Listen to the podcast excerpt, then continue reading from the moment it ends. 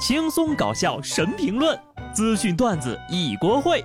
不得不说，开讲了。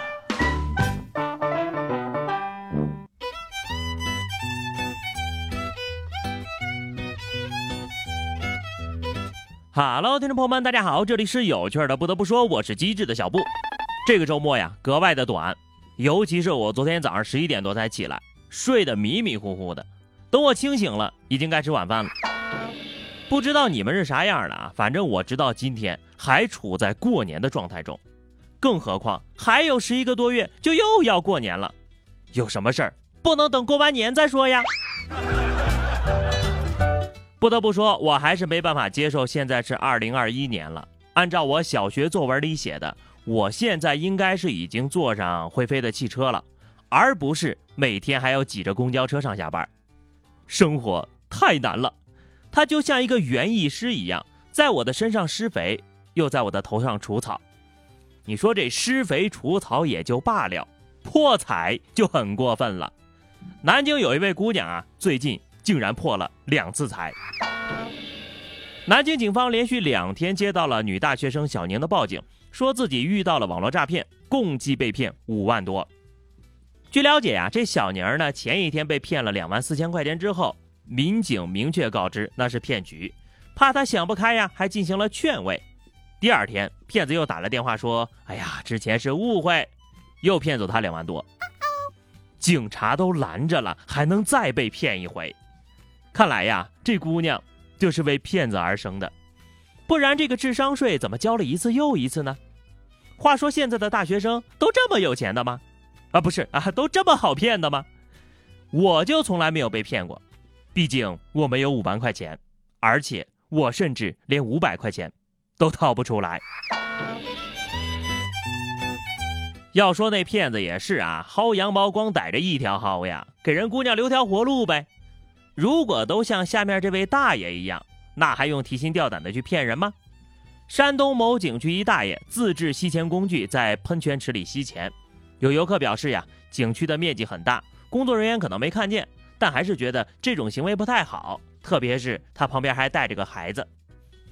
大爷让刚扔了钱的人领悟到了自己的愚蠢，确实不好。哈 哈哈！你们年轻人不讲道德吗？啊，到处乱扔垃圾。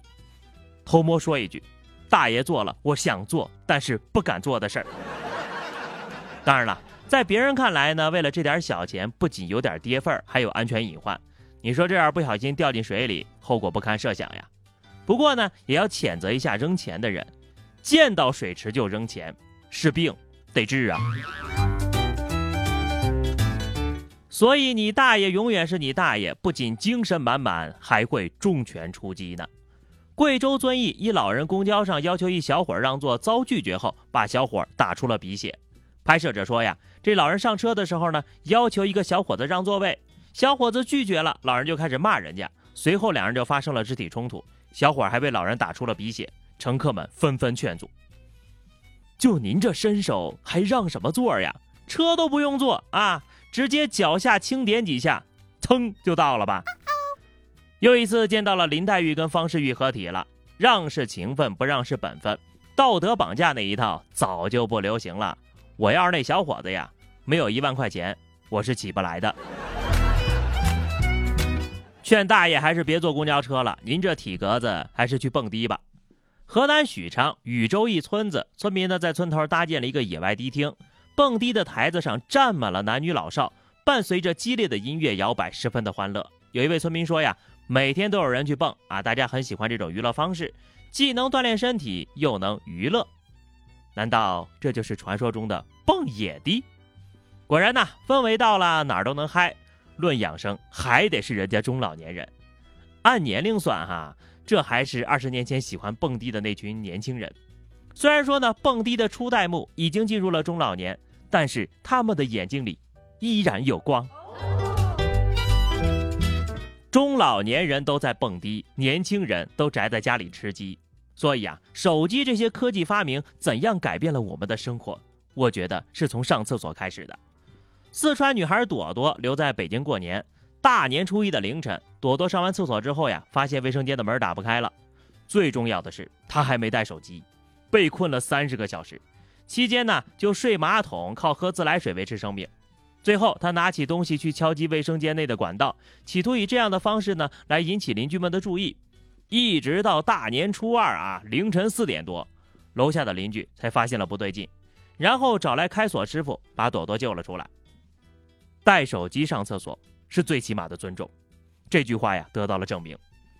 蹲坑不刷手机，这粑粑拉出来都没有灵魂。再给各位提个醒啊，一个人在家里上厕所。没必要把门给锁那么严实吧？不过呢，我还是佩服这姑娘的啊！现在竟然有年轻人可以离开自己的手机。河北衡水的田先生三年前在修路的时候呢，丢了一部手机。上礼拜他跟家里人外出散步的时候，意外发现丢失的手机镶嵌在路面上。田先生说呀，准备过几天有时间呢，就把手机抠出来，再用水泥补路，看看手机呀还能不能用。真卡路里了。三年了，你知道这三年手机是怎么过的吗？丢手机的时候就没想着打个电话？别抠了，当个纪念吧。啊，我已经看到了几百年之后考古人员挖掘我们城市废墟时挖出来手机化石的画面了。新生代第四纪人类式的化石已经出现。下面呢是人类发现不明飞行物的画面。春节期间呢，在广东省广州、增城、江门、中山等多个地区啊，都有目击者看到了一个不明的发光物体从天空中慢慢的飞过去。在这个不明飞行物的尾部呢，还有一条长长的白色轨迹。奇怪的是，这一个飞行物呀，从天空中飞过时没有任何的声音。大约飞了两分钟之后，它渐渐的在眼前消失了。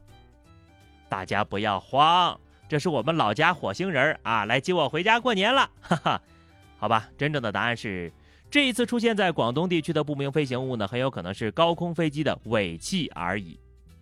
你说现在随便一个九九九的手机都能拍摄高清视频了，可为什么每次拍到这样的照片、视频都是模糊的呢？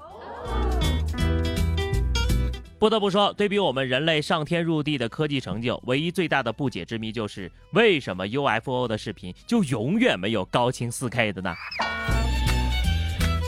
下面这个问题啊，也请法律界的朋友们来解答一下，到底是谁应该负主要责任啊？广东湛江一个酒吧门口，吴某德和同伴罗某明一帮人呢，这是因为这个车辆剐蹭引发了打斗。期间呢，罗某明被多人围殴，吴某德就意图驾车冲撞对方来解救同伙，却因为没有看清楚罗某明倒地的位置，致使罗某明被碾压并卷入了车底拖行。后来呀，罗某明经送医院抢救无效死亡了。虽然，但是，哎呀，这个猪队友说的就是这种人吧？而且，因为车辆剐蹭这点小事儿就会引发围殴，打不过就开车来撞，参与期间的每一个人都让人无语，只能说呀，这个案子是罗翔老师看到也要挠头的程度呀。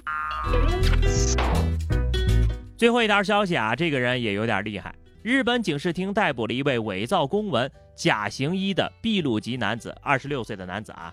他在这几年呢，涉嫌冒充有证的医生，给十多个病人打点滴、做手术，甚至还帮人切除了五处肿瘤，并且收取了报酬。更厉害的是，这些病人全部没事儿，都康复了。这打点滴、输液啊，也还罢了，学点护士课程的倒也能干。但是啊，像能切除肿瘤，这是真的厉害。这就涉及到了手术、创口缝合、麻醉等一系列的操作。就连科班毕业生也不敢独立干吧？你要是把这份努力都用在报考医学部的话，应该也算是个名医了吧？认真科普一句啊，无证行医是违法行为。好的，朋友们，那么以上就是本期节目的全部内容了。关注微信公众号 DJ 小布，或者加入 QQ 群二零六五三二七九二零六五三二七九，来和小布聊聊人生吧。下期不得不说，我们不见不散，拜拜。